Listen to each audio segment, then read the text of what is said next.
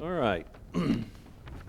well, if you uh, have been here the last few weeks, you know that we began a study of the Gospel of John.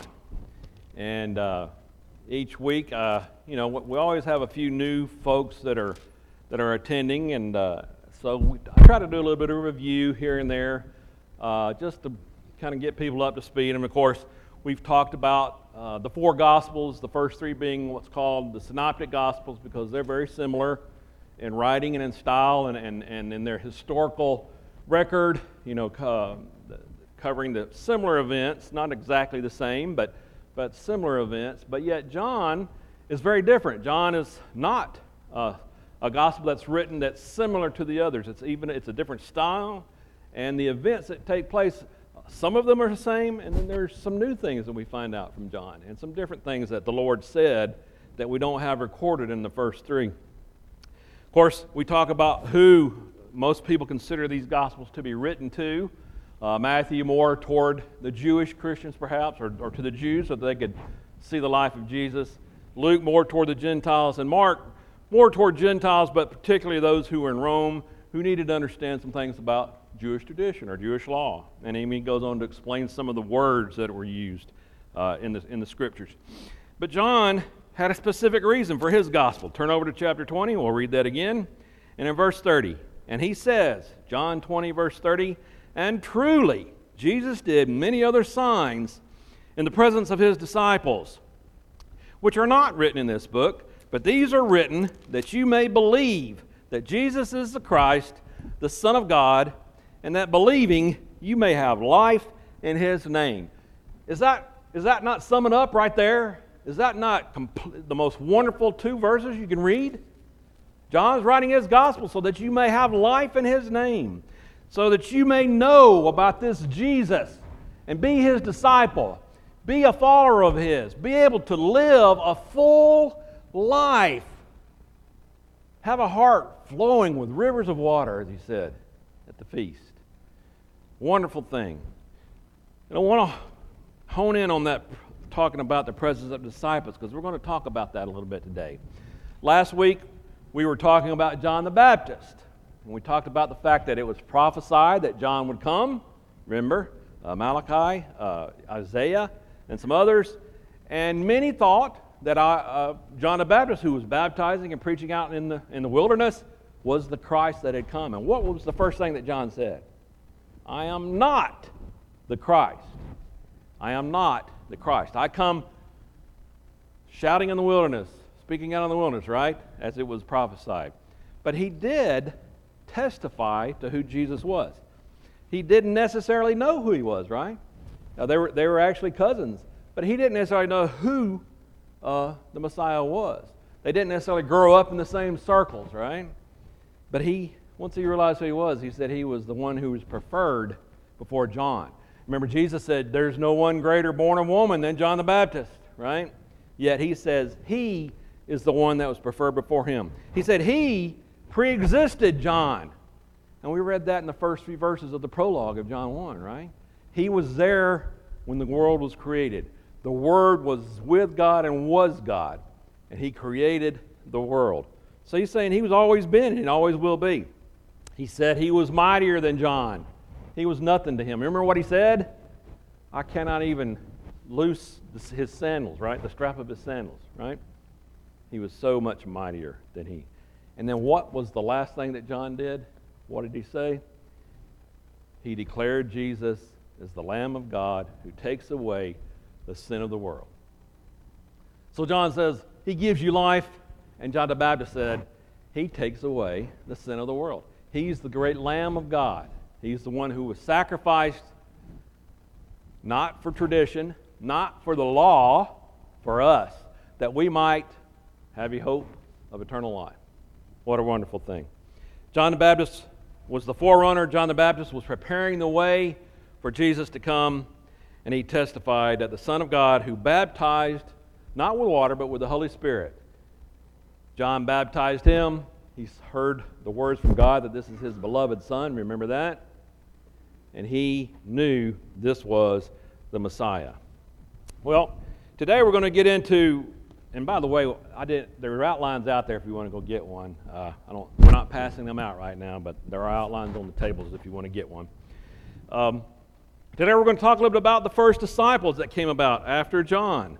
Uh, John was. I mean, you wouldn't you wouldn't necessarily call him a disciple, uh, but he he was really, if you think about it. But uh, the first disciples who uh, who came along, and we're going to read from John chapter one, and let's move back over there. And we're going to start about verse uh, 35. So read along with me there. Again, the next day, John stood with two of his disciples. And notice what I just said there. Again, the next day, John stood with two of his disciples, and that's John the Baptist. And looking at Jesus as he walked, he said, Behold, the Lamb of God. The two disciples heard him speak, and they followed Jesus. Then Jesus turned and seeing them following, said to them, What do you seek? And they said to him, Rabbi, which is to say, when translated, teacher, where are you staying? And he said to them, Come and see. So they came and saw where he was staying and remained with him that day. And now it was about the tenth hour. One of the two who heard John speak and followed him was Andrew, Simon Peter's brother. He first found his own brother Simon and said to him, we have found the Messiah, which is translated the Christ. And he brought him to Jesus. Now, when Jesus looked at him, he said, You are Simon, the son of Jonah. You shall be called Cephas, which is translated a stone. The following day, Jesus wanted to go to Galilee, and he found Philip and said to him, Follow me. Now, Philip was from Bethsaida, the city of Andrew and Peter.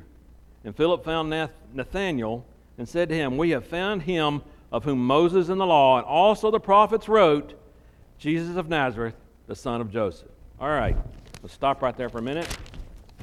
Let's talk about these guys, these gentlemen, who were first disciples of whom? John the Baptist, as it said there, right? They were first following John the Baptist, this forerunner John had followers. He had folks following. They thought he was, if not the Christ, he was somebody great, and they needed to hear what he had to say. They needed to be around him. He was baptizing. They needed to understand what was going on. And here's John that says, There's one better, greater than I. Behold, the Lamb of God, this Jesus. Andrew was from Bethsaida, as we just read, uh, of Galilee, in verse 44. And he was the brother of Simon Simon Peter, and they were sons, the sons of Jonah. They were also, what else? What was their occupation? Remember? Fishermen. Yeah, we know all that.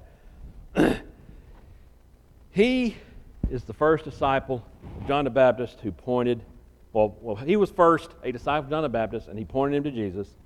And this happened around in Bethabara, or what we would call Bethany, uh, beyond the Jordan.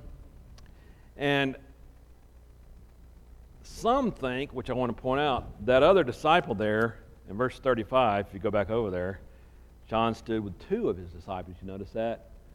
Some wonder who that other disciple was because all we hear about there is Andrew. Some say that's probably John. Most likely that was Andrew and John standing there. Not sure, but a lot of people speculate. And you ever, one of the reasons for that is, you know, John, as he writes his gospel, as he goes through the narrative, never mentions his, himself. He's always speaking in this kind of, I guess it's a third person or whatever. And he refers to himself as whom? You remember? And we'll get into this eventually. Is the disciple that Jesus loved, right? He never mentions his own name. Interesting, right? But we know that's who he's talking about. So, most likely, that second disciple there is John.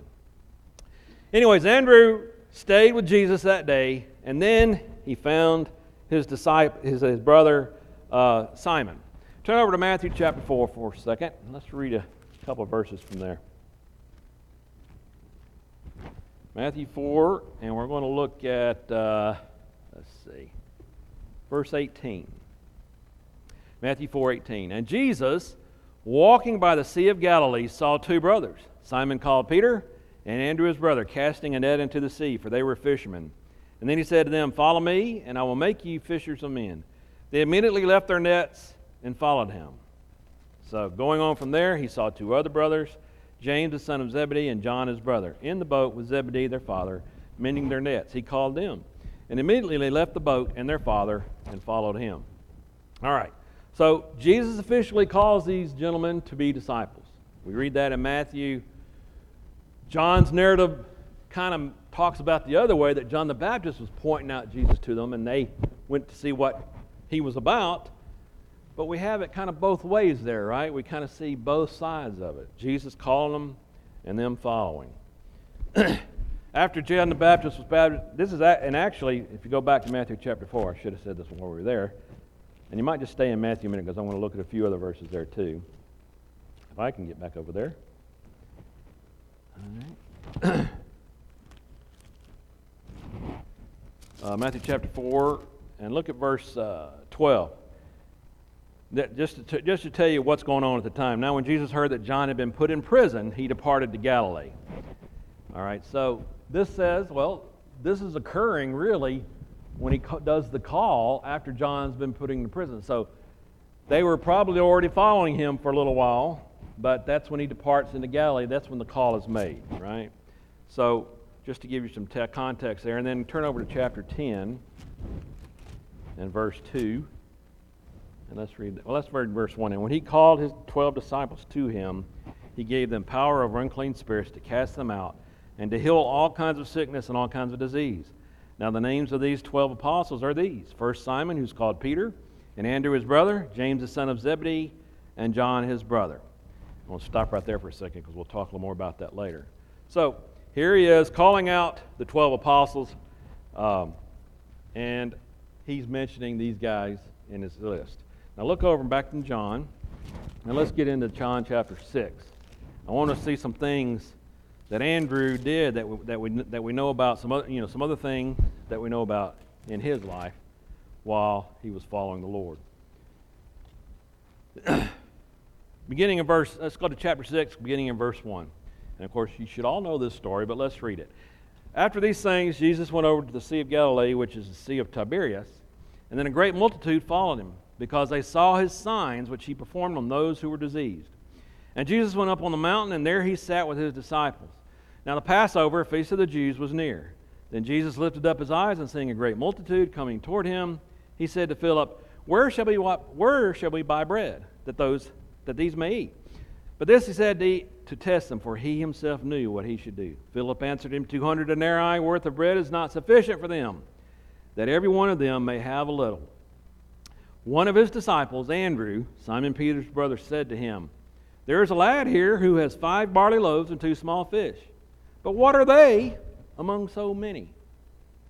So we have Andrew. He's the one that asked the question, right? He said, "Here's the guy, here's the lad with the with the you know fish and bread." Yet he asked that question, how, what are they among so many? You ever wondered, though, if Andrew kind of thought, well, you know, I'm here with the Lord. I'm here with the, the great miracle worker. I mean, you know, here's a kid with little, little food, but, you know, what's that? He's probably thinking in the back of his mind, you know, well, maybe you can do something about that, Lord. Ever thought about that? Anyways, that's very interesting, I think. Learn, look over in chapter 12 there. And let's see what else, something else he's mentioned as doing. Uh, verse 12 about uh, verse uh, chapter 12 verse 20 now there were certain greeks among those who came up to worship at the feast then they came to philip who was of bethsaida of galilee and asked him saying sir we wish to see jesus philip came and told andrew and in turn andrew and philip told jesus so here you have philip and andrew working with some greeks who wanted to see jesus and remember, they're thinking he's the king of the Jews, right? He's not king of the Gentiles at this time. So it's very interesting that they would be willing to let him them see Jesus. Uh, he's also among those who questioned Jesus about the destruction of Jerusalem. I'm not going to go read it, but in Mark 13, first few verses, you can read about that. He's one of the disciples who were asking about what's going to happen. What, what about the end times? What about the times when you're saying this, this temple is going to be destroyed? And then he's also in Acts 1 listed among those in Jerusalem at the ascension of Christ. All right. Some interesting things about that are that have been written about Andrew. Don't know that these are true. They're apocryphal, you might say. So that's doubtful. But his mother was named Joanna, and was from the tribe of Reuben. So that's that's interesting to find out about. It's also said that, like Thomas, remember who Thomas was? He doubted. He wanted to see Jesus for certain. He wanted to make sure that was him. It's said that he was compelled to believe in the resurrection of Jesus only after touching his feet. Don't have that in Scripture, but that's something that's been written.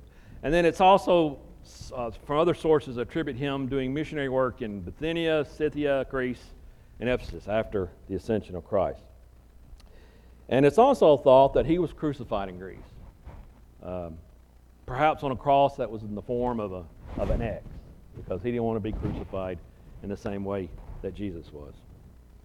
So here we have, he's a disciple first of John the Baptist, and then he becomes a disciple of Jesus. What, what does that say about Andrew and his character?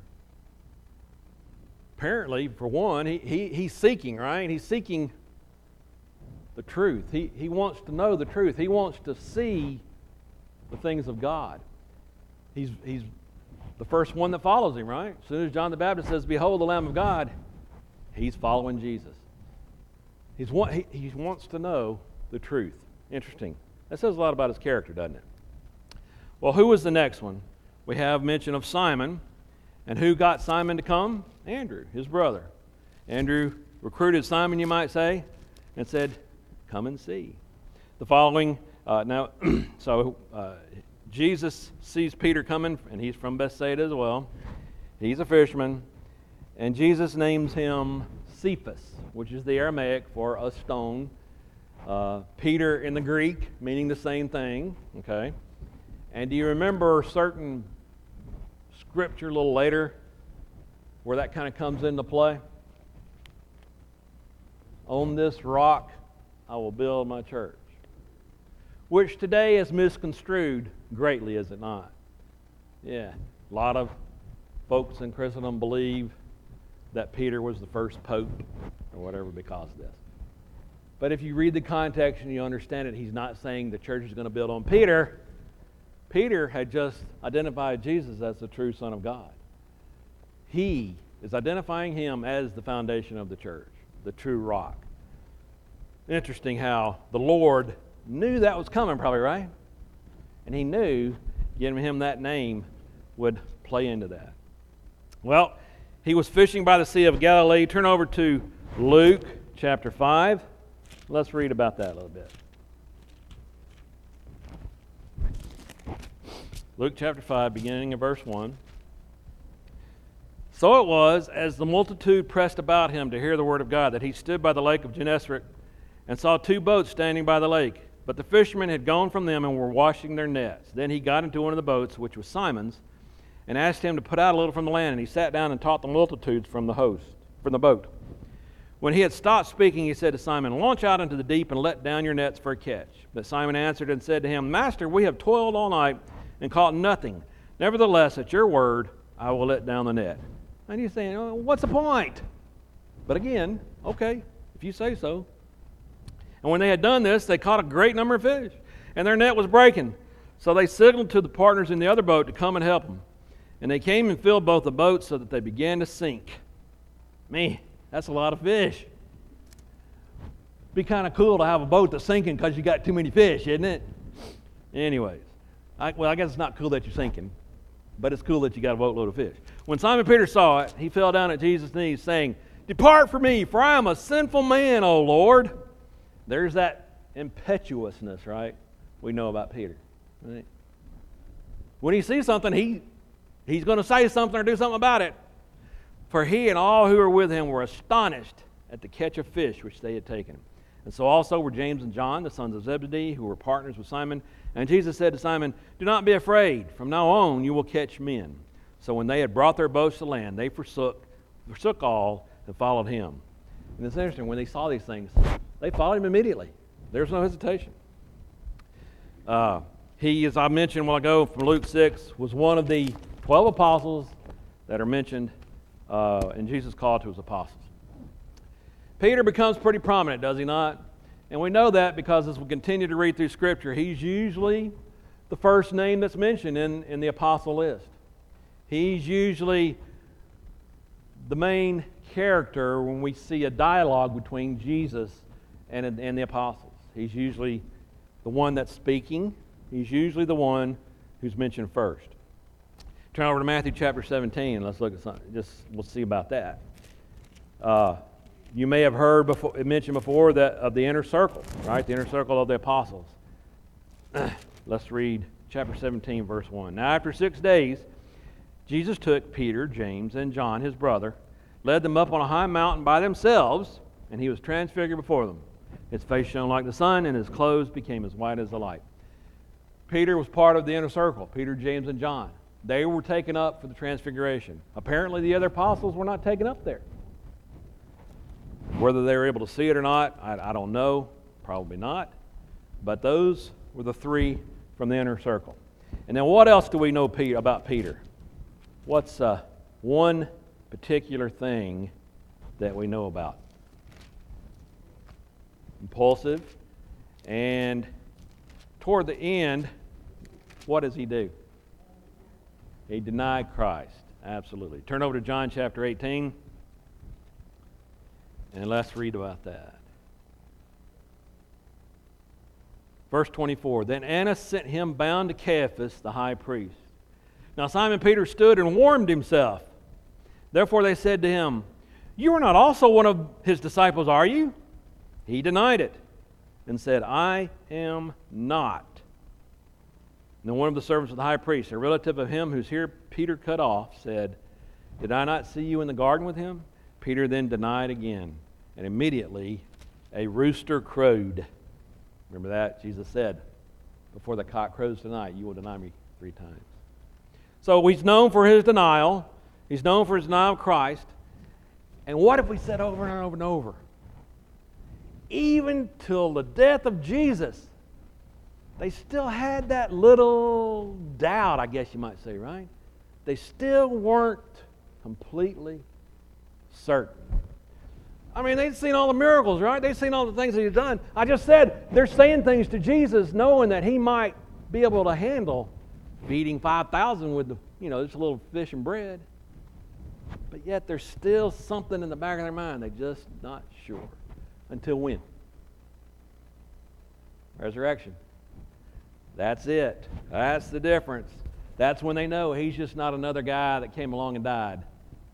This is truly the Messiah, even though they've said it many times over and over, right? He's a key figure in the first half of the book of Acts. One of the leaders in Jerusalem we read about, right?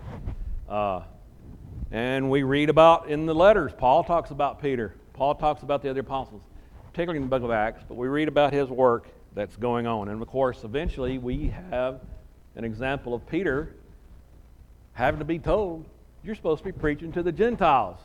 It's not just the Jews, remember? Remember the vision he has? He's told to go see Cornelius, the Gentile, the centurion. All right. Well, a few apocryphal things about Peter. Supposedly died a martyr in Rome around 67 AD. Again, this is not anything that we know for sure, just some things that uh, have come down through tradition or been written about uh, later. Uh, supposedly he was crucified by Nero, the, the, the, the very evil emperor of Rome, Nero. And apparently he was crucified upside down because his, at his own request he didn't want to be crucified like the Lord. Peter's example shows us what? We see Andrew who is anxious to find out the truth. He wants to see the Lord. He wants to know what's going on. Peter we, more, we see him more, you know, well, okay, Andrew comes and tells him, but okay, I'll come along, see what's going on. He's just a simple fisherman, right? He's no, he's no great guy, or he, he's just a simple man, like the rest of us, right? Yet, by his knowing the Lord, he's completely transformed. Isn't it interesting to see what we just read about his denial of Christ, the difference in him there and afterwards? after the day of Pentecost, after the Spirit comes upon them. We read about Peter, and where is he after that? First thing, in the temple. preaching, right? No fear. No fear. He's seen the Lord resurrected. What a fantastic transformation. Just like we can have, right? Just like us. All right. Back to chapter, chapter 1. Let's read on. Couple other fellows we want to talk about here. Go back to verse 43, chapter 1. The following day, uh, Jesus wanted to go to Galilee, and he found Philip and said to him, Follow me. Now, Philip was from Bethsaida, the city of Andrew and Peter. Philip found Nathanael and said to him, We have found him of whom Moses in the law and also the prophets wrote, Jesus of Nazareth, the son of Joseph. Listen to this next verse. And Nathanael said to him, Can anything good come out of Nazareth? Hmm. Philip said to him, Well, come and see. And, and I could picture them saying it like that, right? You know? Jesus saw Nathanael coming toward him and said of him, Behold. And here's the Lord knowing the heart. Behold, an Israelite indeed, in whom has no deceit. Now, could the Lord be a little sarcastic at times? Sure. You know your children, right? Here comes Bob. He's the one that has no deceit. No guile on that guy right there. He knows his heart. Nathanael says to him, How do you know me? How do you know this? Jesus says, and answer said to him, Behold, before Philip called you, when you were under the fig tree, I saw you. Hmm. Nathanael answered and said to him, Rabbi, you are, you are the Son of God. You are the King of Israel. There we have. He's already affirming it, right? Jesus answered and said to him, Because I said to you, I saw you under the fig tree, do you believe already? You will see greater things than these. And he said to him, Most assuredly, I say to you, hereafter you shall see heaven open and the angels of God ascending and descending upon the Son of Man. All right, well, first here, who's mentioned? We have Philip. We see his background. He's from Bethsaida as well. Philip is a Jewish name? Hmm, Philip's really more of a Greek name, isn't it? Kind of different. So perhaps he's, he, he's Jewish, but he perhaps has some Greek connections, right? Greek contacts because of his name. We, that, we just speculate about that, but perhaps so. In fact, we just read a verse where he and Andrew had some Greeks coming to him to see if they could see Jesus. So perhaps he had some family or something. Who knows? Somewhere that were Greek that wanted to know about Jesus, and they came to him because of that. We read about that in Luke 6 about his call to being an apostle. He's one of the 12. He's inviting Nathanael to come and see. Uh, back in John 6, he was one of those who had, uh, was uh, asking Jesus about, the five, about feeding the 5,000, as Andrew did. And he also, we also read where he, was, uh, work, he and Andrew were working with the Greeks. And then turn over to John chapter 14. And there's a specific verse that you've heard, but you may not remember who said it. Let's look at that. John chapter 14. Uh, beginning of verse 5. Thomas said to him, Lord, we do not know where you are going, and how can we know the way? And Jesus said to him, I am the way, the truth, and the life. No one comes to the Father except through me. If you had known me, you would have known my Father also. And from now on, you know him and have seen him.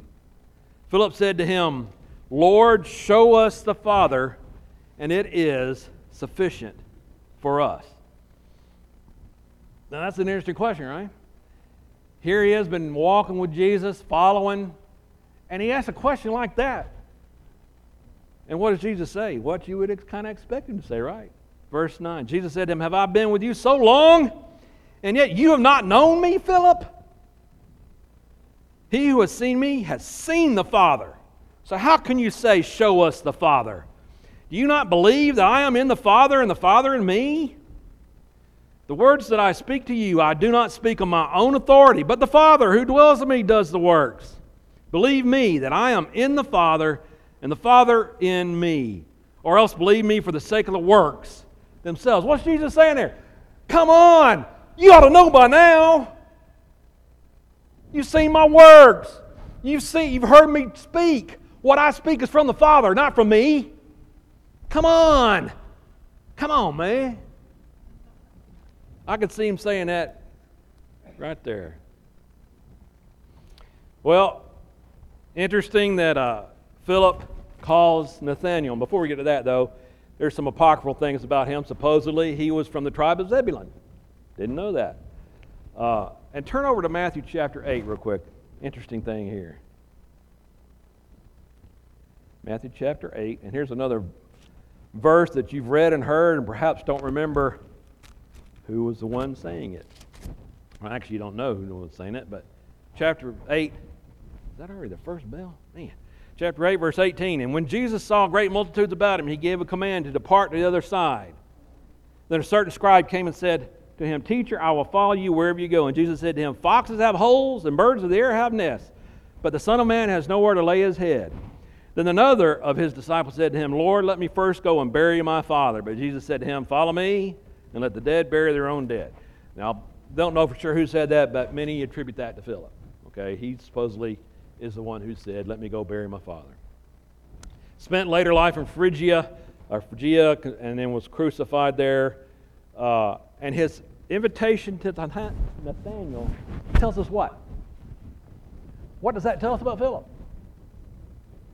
He's going out and evangelizing, right?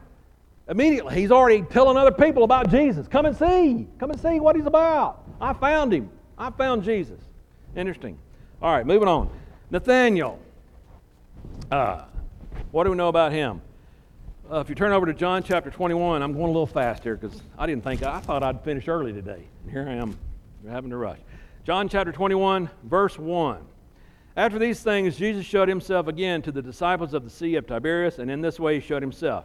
Simon Peter, Thomas called the twin, Nathanael of Cana in Galilee. So we know Nathanael's not from Bethsaida like the others, he's from Cana. And next week, we're going to get into that a little bit because we're going to read about a wedding that occurs in Cana, and we're going to see, as you know, the first miracle. He's called to be a, he's called to be a disciple and possibly apostleship. Wait a minute. What, what, do you, what do you mean, possibly? Well, we'll get into that in a minute. Possibly he was an apostle. He's approached by Philip, of course, and he was very skeptical because Jesus was of Nazareth. Apparently, somebody coming from Nazareth was not very well thought of. You ever, ever known anybody that came from somewhere that you didn't think much of them because of where they came from? yeah. Yeah.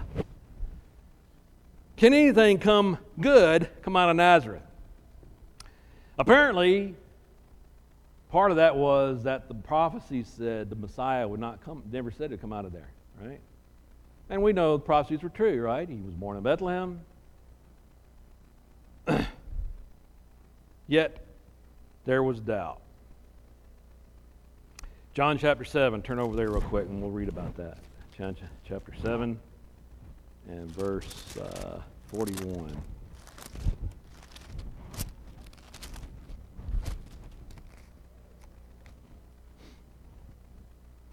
Uh, verse 40 Therefore, many from the crowd, when they heard the saying, said, Truly, this is the prophet. Others said, This is the Christ. But some said, Will the Christ come out of Galilee? Has not the scripture said that the Christ comes from the seed of David and from the town of Bethlehem where David was? So there was a division among the people because of him. Now, some of them wanted to take him, but no one laid hands on him. Then turn over to verse 52, same chapter. They answered and said to him, Are you also from Galilee? Search and look, for no prophet has arisen out of Galilee. Apparently, they didn't think too much of Galilee. Of course, they had the prophecies. Prophecies never mentioned Galilee, and they wondered. People didn't expect anything to come out of Galilee. Jesus identifies him as an Israelite who has no deceit. He knows his heart. He sees him as someone who's going to speak his mind, right? He's going to think about these things and say, I didn't think anybody would come out of Galilee or Nazareth, right? But as soon as Jesus says that to him and he realizes that Jesus knows his heart, what does Nathanael say? Remember, he has no guile. You are the king. You are the Son of God. Rabbi, you are the Son of God. So he's convinced that Jesus is the Messiah. And Jesus promises him what because of that? Greater things, greater blessings due to his faith, right? He, ta- he tells him he will see uh, the heaven angels, uh, the angels of God descending and, and, and ascending and descending on him. Don't have time to read it. If you go to Genesis 28, you read the dream of Jacob. That's probably what he's alluding to there, right? Remember the Jacob's ladder? The angels were coming down and up the ladder.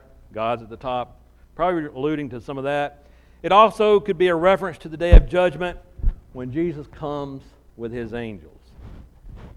He refers to himself here as the Son of Man. This is the first time we see that in John. Uh, by the way, the gospel writers never refer to him as the Son of Man, only himself. Jesus is the only one who does it. They always refer to him as the Son of God if they say that. That emphasizes their humility and their humanity. Interesting tidbit about Nathanael. If you go back to Luke 6 and do that real quick, we're running out of time. Luke 6, uh, verse 12. Uh, let's see, let's go down to 14. listing the, listing the, uh, the apostles Simon, whom he also named Peter, and Andrew his brother, James and John, Philip and Bartholomew. Wait a minute, Bartholomew.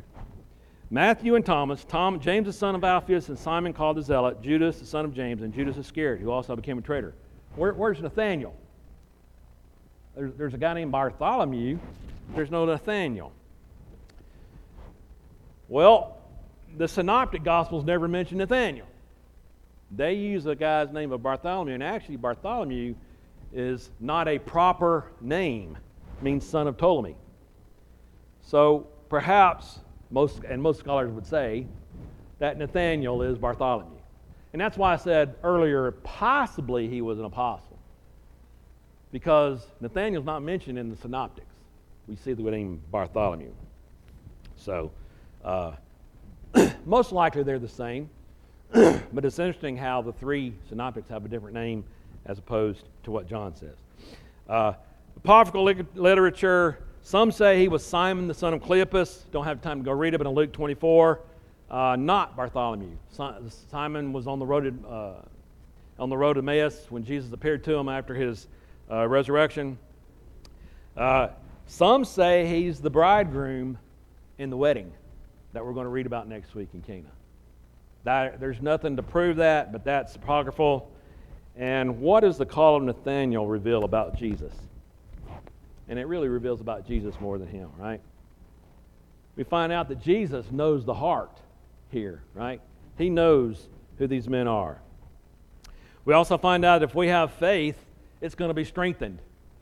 And we're going to see great things from the Lord because of that. We're not going to see the miracles that He had. We're not going to see that but we're going to see great things in this world and the next because of our faith.